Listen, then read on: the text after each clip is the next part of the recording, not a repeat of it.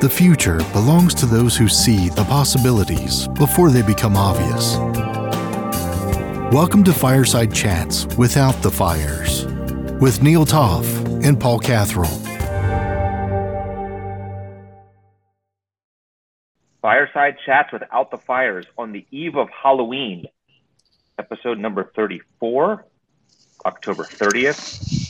And we've got a special one, ladies and gentlemen. This is a very special one. We are honored to have with us today author extraordinaire, second book about to be published. Not only is it Halloween Eve, but we're on the eve of the publication of the book. Our guest, Brian Horn, author of the about to come out. Get ready for the title. This is a good one. Get your stuff and get out. Why customer service sucks and how we can make it great again. Brian, welcome to the show.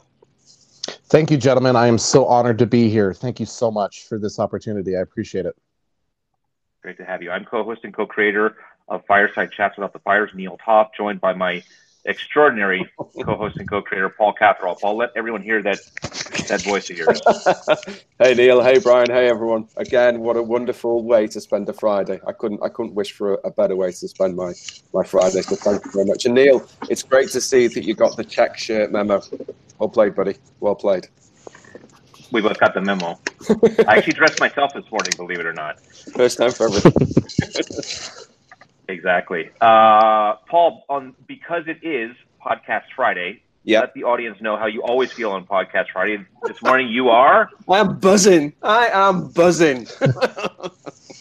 it's, it's not a Friday date of recording without Paul waking me up in the morning and telling me I'm buzzing because we got the podcast going on. and buzzing, he is buzzing. He he is buzzing. I am. We got a great guest uh, here with us today, Brian. We again, we're excited to have you.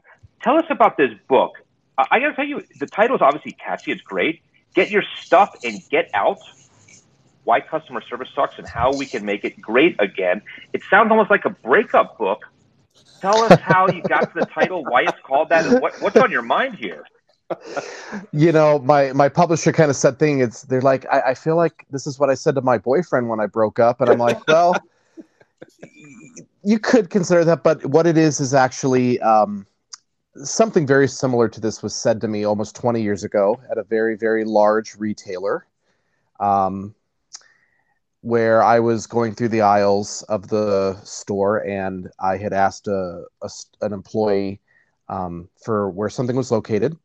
And this employee was very actively engaged in talking on their cell phone to their girlfriend. And um, I again asked, you know, where could I find this particular item? And they said it's on aisle five. Now get your and use a substantive word, also starting with S, and get out.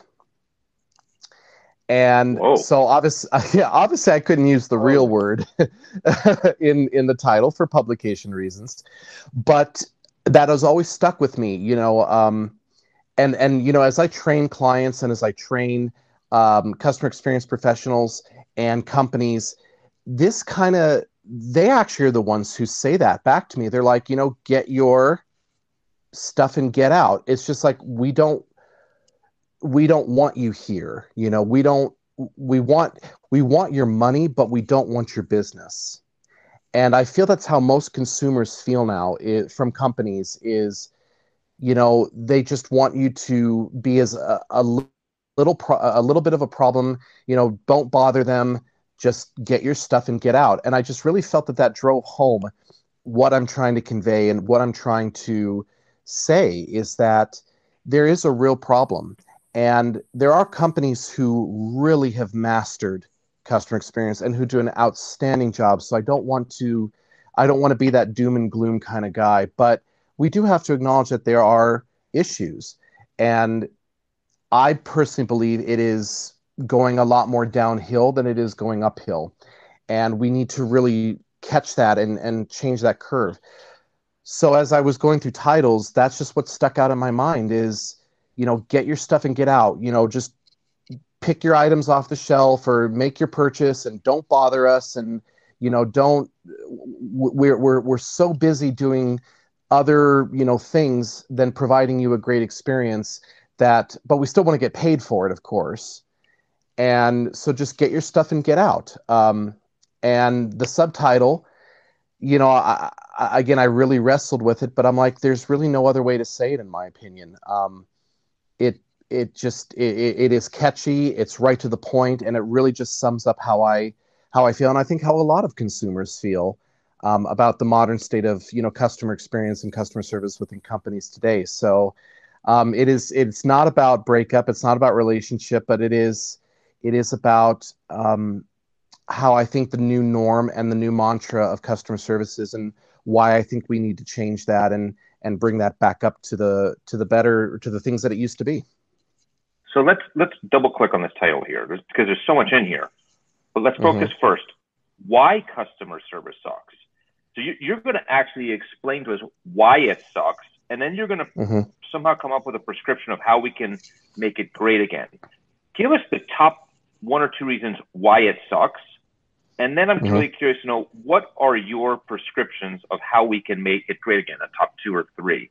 So let's break it down. The first half of it. Why does it suck? So I, I don't think anyone's going to disagree that there's certainly companies that make it suck, and there's employees that make it suck, and there's lots of examples that we can all point to uh, in our personal and professional lives and say, wow, these companies are really just doing a terrible job. But why? Mm-hmm. Tell us about the why. Why is that happening? It's a great question. The, the top two reasons I would say um, that I found to be both factual and in practice are number one is companies have enacted company centric policies and have shifted so far from customer centric policies that they don't even know what a customer centric policy is anymore. Um, you know, a company may have had a bad experience. Let's say they were, um, they took a big loss, or maybe they were even sued, or you know, just something like that happened. And so they just went from one extreme of providing great customer centric policies to protection mode. You know, build up the wall, put up the defenses, get out the guns, and just defend, defend, defend, and do everything in the name of defense and you know compliance and safety. Um, which has really just turned it from customer focused to company focused. Um, so companies, you know, develop these really these these policies that just only favor themselves, and they justify it in the name of whatever bad experience they have, or they got burned, or they got, you know, something not so well happened to them. That's the first aspect. The second is the way that they treat the employees, and it's really not a one or two. It's not a linear thing in my mind. They're they're they're they're intertwined. Um, companies, quite frankly, just don't care about how they treat their people anymore. And when you devalue a human being, when you treat them as less than human, when you treat them like, you know, I I, I call them like the Borg off of Star Trek. If you remember Star Trek Next Generation, um, the Borg were just they were they were drones. They were they were machines that were just bred to do whatever job they were told to do and had no emotion, had no um, they were more machine than man. And so when you treat people like that, that's exactly what you're going to get. Um, when you tell somebody that you know you are just a number, you are just a means to an end, you are why I make money, that doesn't feel very good. Um, how There's a lot in feel? here. Hold on. Let's let, let's go back. to, so I think absolutely, it, it's a linear relation, right? If you treat employees badly, there's a great likelihood that the employees are going to treat the customers badly. I don't think anyone would disagree with that. Maybe a little few mm-hmm. exceptions here and there, but but but different versions of it. But I, I want to go to the first part of it uh, that you talked about. Is I think you kind of what you described in an earlier conversation with us is the rules, the policies. Yes those are the ones that are kind of broken. I think I think this is a more of a unique uh, perspective here that we don't hear as much about. Every company has their policies, their procedures, their disclaimers, their this, their that, the other to protect themselves.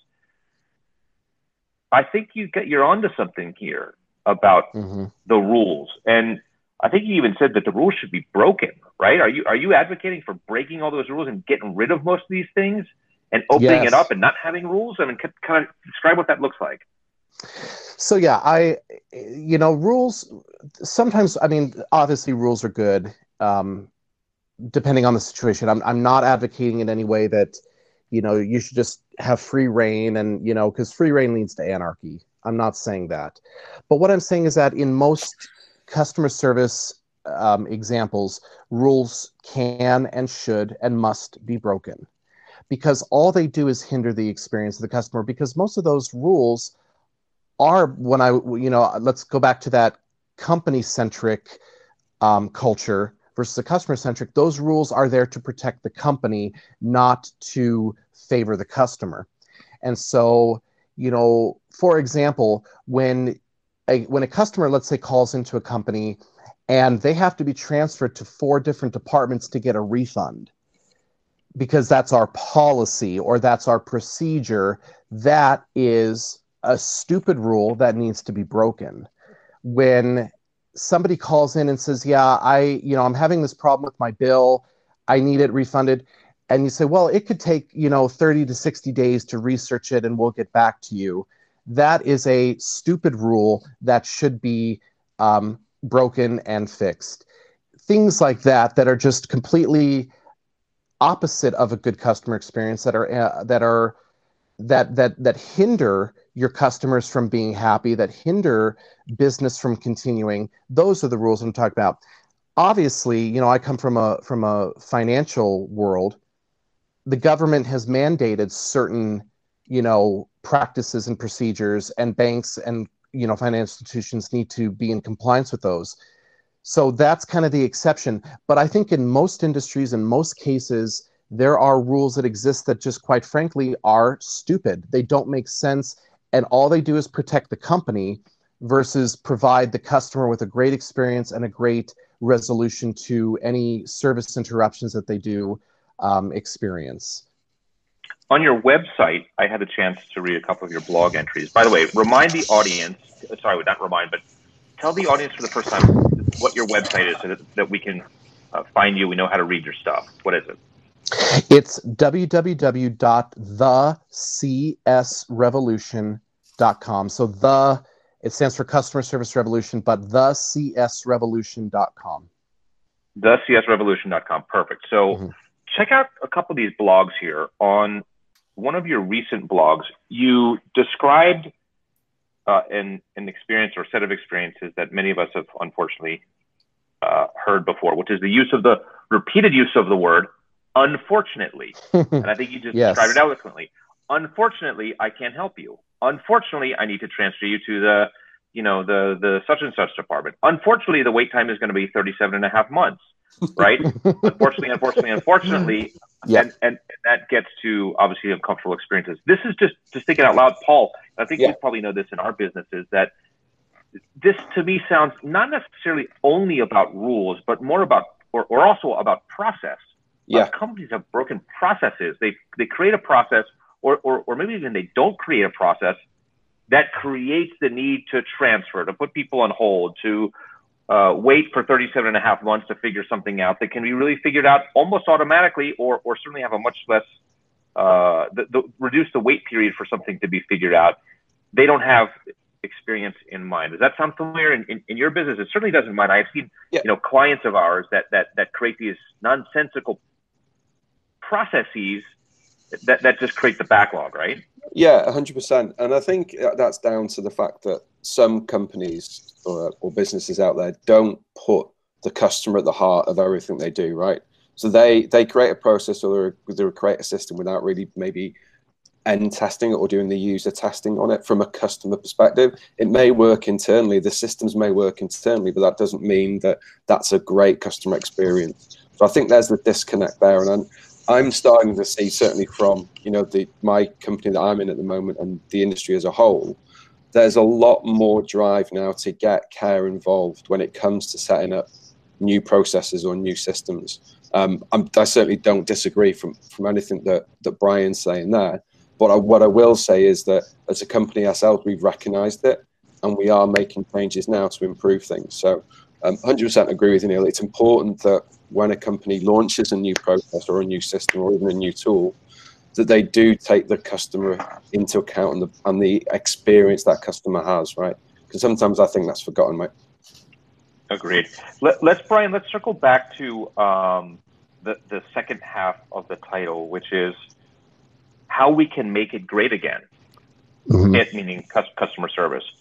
Correct. A couple examples of how we can make it great again. Because by the way, if you if you figure this out, you're going to get a Nobel Prize in customer experience. I, I, think many of us struggle. I don't think we see the clear roadmap to how to make it great again. We struggle with it. You got the the roadmap for us? Tell us. Well, I mean that that's my goal is to get the Nobel Prize for customer experience. That's that's what I'm working on. But you know, um, I, I think the best answer is to circle back to what I wrote in my very first book, and I wrote a whole chapter entitled "Customer Service and Country Music." And let me explain that you know, for for your American listeners, you know, and a lot of international listeners, you know, you're probably familiar with what country western music is. And I grew up in the deep South. I grew up in, uh, born and raised in Nashville, Tennessee. So I grew up around traditional, you know, country music. And what I said in my first book is that, um, you know, a great songwriter named Harlan Howard once said that country music was nothing more than just three chords and the truth. It was simple, and it talked about true life. And it was just it was just it was just simple. It was genuine and it was simple. But what i say in my previous book is that country music now has really changed.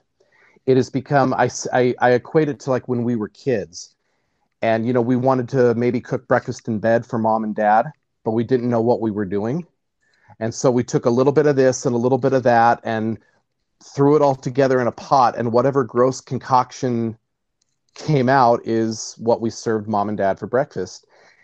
And that's kind of what country music, in my opinion, has become. And that's why I relate it to customer service. It started out as this really pure and simple and wonderful thing of a desire to help people. And now it's just become this weird concoction of, you know, let's try this, let's try that, or, you know, we don't really know what we're doing um, what we think works, everyone else is going to like kind of mentality.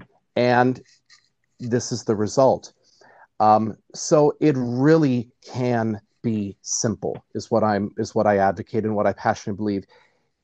Matrices are great, KPIs are great, you know, all those things are great. But what it really comes down to is that golden rule that we all learned, you know, in preschool that we learned by watching Mr. Rogers' Neighborhood, you know, or any kids show on television. Be kind, be genuine, and be sincere. That is the formula. And it really can be that simple. But we have, unfortunately, I think as a, as a regular society and as a business society, have become so consumed in ourselves and have become so consumed in what what what's going to work for us versus what's going to be productive for you know our clients and our customers that we have just forgotten.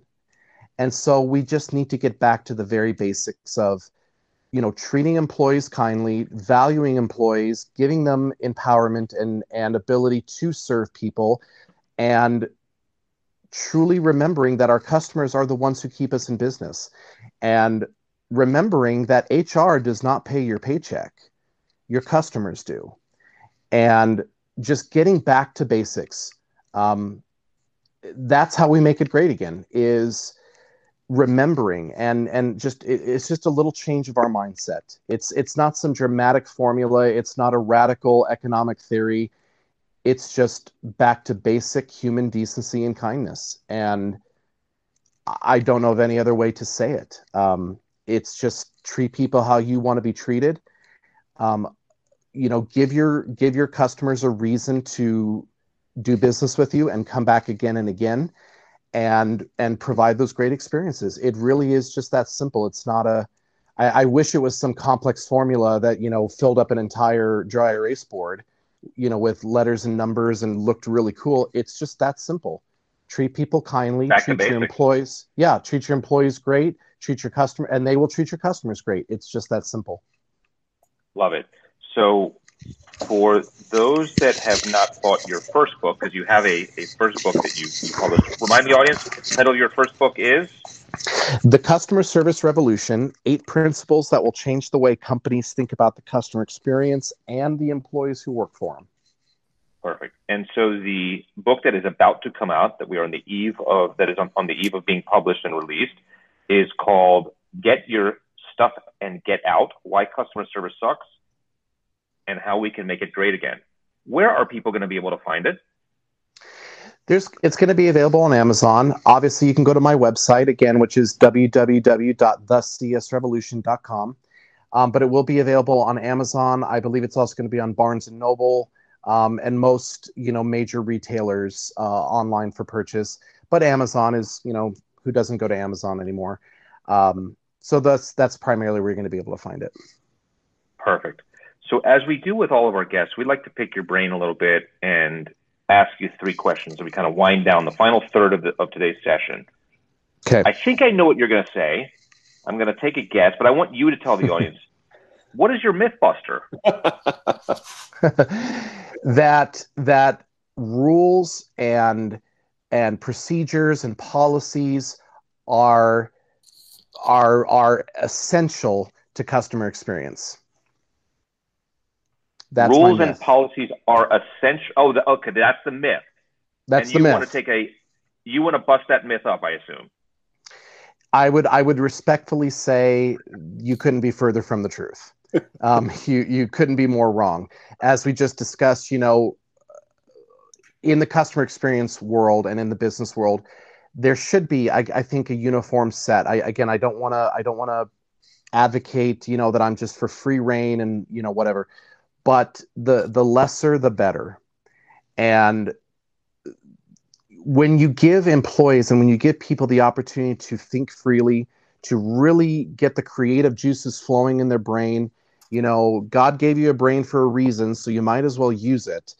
Um, you would be amazed at not only the experiences that can be generated, but by the ROI that that generates. You know, I'm. It's astounding to see that you know companies are so hell bent on spending massive amounts of money in their budget toward direct marketing to advertising when it was found in recent scientific surveys that companies can save almost 75% of their marketing budget by simply empowering their employees to provide great customer experiences because your customers will do all the marketing for you. You don't have to do anything. You just can sit back and watch the money roll in. And so companies really have this fear like, oh, if we give our employees too much discretion, they're going to cost us a lot of money. The science and the data and the facts prove otherwise. When you empower your employees to kind of have a free rein and to really just have the ability to go out there and create these great experiences, you actually save money. You actually produce more sales. You produce greater brand loyalty. It's just a fact. If you don't believe me, go to Ritz Carlton and see how they have given their employees, every employee, a discretionary $2,000 line of credit per, uh, per employee per customer. And they just do it. If they see a guest that needs something or something that'll enhance their experience, they do it. And there's no questions asked. Uh, Kimpton Hotel Chains has also kind of done something similar where they create what they call Kimpton moments with their guests, what they define as insanely personable interactions between our company and our guests. Um, it can be done and it should be done. So these rules inhibit creativity. They inhibit, you know, when it, it, I'm sure both you gentlemen have heard that phrase, you know, from a from a company. Well, I'd love to do that for you, but my hands are tied. Unfortunately. Well, unfortunately. unfortunately, that's against our company policy, or unfortunately, I can't do that and that's when I say, if I hear unfortunately one more time, I'm going to crawl through this phone and, you know, I don't know what I'm going to do. because, you know, to me, unfortunately, is on the same level as most swear words. And they should be considered yep. the same. Um, because what unfortunately, when you say unfortunately, what you're saying is, I could, but I'm not gonna. I'm I I yeah, I maybe could do that, but I'm just not going to. It's very it's so arrogant. It's it's just it's blasphemous in my in my vernacular. So, um, but yeah, it's the, the fact. Yeah, it is. It's a blasphemous word, and it should be eliminated from the vernacular of every organization. And that's something I'm passionate about too. But that's that's another podcast. So, you know, um, yeah, just the, the science and the data and the facts completely break the myth that that these rules and these procedures are beneficial to a company. They're actually hurting your company. They're hurting your brand. They're hurting your image and then you need to just do away with them. Perfect. Love it. Let's go to the second of the final third. Two cx quotes that mean something to you. You've got you've got two of them for us. Number one I think it's well. You you tell us what your quotes are. Uh, so I believe the first one was um, it was a quote by the Disney Institute, and it's I I think I just touched on it, but it was uh, that something about how companies have this fear of this word discretion when it comes to customer experience of empowerment. They have a fear of these words that it could cost the company, you know, too much money in the short term. You know, uh, companies will say, well, if if we allow our employees to do this and this and this and this, it's going to cost us a lot of money. But what you should be thinking of more is what is it going to cost me long term? How is that going to affect me, you know, down the road as a company? um, by not providing those experiences, by not enabling my employees. That's what you should be concerned about. Um, is yeah, you might save a buck here and a buck there in the in the short term, but is that worth losing customers? Is that l- uh, worth losing brand reputation? Is that worth you know spending 12% of your marketing budget on social media warriors, as I call them, that do nothing but scan websites and social media platforms 24 hours a day to fend off all of the negative things people are saying about your company. Is it really worth it? And I think the second quote um, was the Nordstrom quote by John Nordstrom service that never, or what is it? refresh my refresh my memory on I what I wrote. I, I got it here. This and this is taken from your blog, and and yes. you correctly uh, attributed it to John Nordstrom. I thought it was actually attributed to you. I wasn't aware, but it's a great quote, and it was service like it used to be, but service that never was. Yes. Okay. Thank you. Yeah, John Nordstrom. I wish I had pioneered that because I have a chance to read, uh, it's a book called The Nordstrom Way, and it's all about you know Nordstrom and and and how they built such a successful company. And John Nordstrom said that, and I'm sure people would disagree with me, but what I gathered from what he was trying to say was, again, that simplicity, service like it used to be, you know, in the good old days. You know, kind, caring, compassionate. We really do. We really value you as a, a as a customer and as a person, and we want you to come back and do business with us. So true. Let's, wi- okay? let's wind down with the final third. We hear you great. Let's let's wind down to the final third here. Yeah. You have two CX heroes that it's quite interesting. These are these are not known necessarily to us. but I'd love to, for you to share and describe quickly who they are so that the community can get a sense of who your heroes are.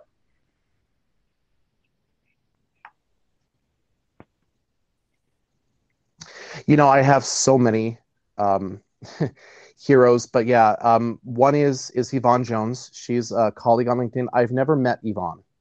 I've never met her in person. We've only communicated through LinkedIn, but she is one of the people, uh, wonderful people who endorsed my my second book, and just really gets it on why it's so crucial to treat customers as valued people. And I really appreciated her insights and reading her, um, reading her her her literature and her opinions on things. So I really value her and then David Kitchen. Um, he is the director of uh, human resources for uh, one of the f- largest cities in the state of Utah, and he's he's a CX hero not because he's CX. He's far from CX. He's actually human resources, but he's also he he really drives home the first point employees with compassion and dignity and how that leads to better you know production in the workplace and how that leads to better customer service and, and interactions with the public. Um, he is just a champion of that. He has we became friends through some very interesting circumstances um, but he gets it. And he is also on a mission to change the human resources world for the better because he believes there's a real disconnect with how human resources treats candidates and applicants and employees. Um, he gets it. And so I just really look up to these individuals, and I'm so thankful and appreciative and to, and blessed to have them in my life, and, and I'm proud to call them colleagues and friends. Super, Brian. You've been a sensational guest. We're wishing you all the best with the publication of your new book. Audience, go get the book as soon as it comes out. Check out Brian's website. Follow him. Put out some good, good, good blogs as well. I, I recommend checking out his blogs. There's some good feedback, good thoughts, and provocative things in there. Some really, really good quotes. Brian, we're wishing you luck. We're cheering you on, pal. Uh, you've got some, some, uh, some really great thoughts out here, and it's been a pleasure to have you on the podcast. Thank you for joining us. Absolutely, Brian. All the best. Thank you, Thank gentlemen. You, it's been a it's been a, it's been a joy and an honor. Thank you so much, and and you guys have a great uh, great day and uh, and a great rest of the 2020. Thanks, Brian. You too. Great 2020 to all of us. Thank you, okay, audience. Have- this is Fireside Fireside Chats Without the Fires. Neil Toff, Paul Catherall, concluding episode 34. Please give us a like, give us a follow, give us a subscribe. Just make sure that we get into your rotation of con- of consumption. Consume this podcast. Love it. Because we got great, great guests, lots of great guests. Cheers, everyone. Thanks. Thanks, everyone. This has been another episode of Fireside Chats Without the Fires with Neil Toff and Paul Catherall. Follow Neil and Paul on Twitter at Neil Toff and at PaulCat72. Podcast feedback and topic suggestions are always welcome. Thank you for listening.